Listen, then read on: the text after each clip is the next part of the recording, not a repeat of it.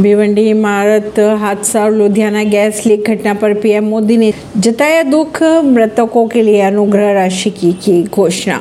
शनिवार को महाराष्ट्र के ठाणे जिले में भिवंडी के दो मंजिला इमारत गिरने से, वहीं पंजाब के लुधियाना ग्यासपुर इलाके में रविवार को जहरीली गैस के रिसाव की घटना घटी। इन दोनों ही घटना पर पीएम मोदी ने दुख जताते हुए इसके साथ ही उन्होंने मृतकों के परिजनों को दो दो लाख रुपए का मुआवजा देने की भी घोषणा की।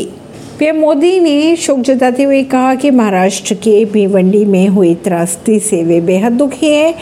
शोक संतप्त परिवारों के प्रति संवेदना और घायलों के लिए उन्होंने प्रार्थना भी की।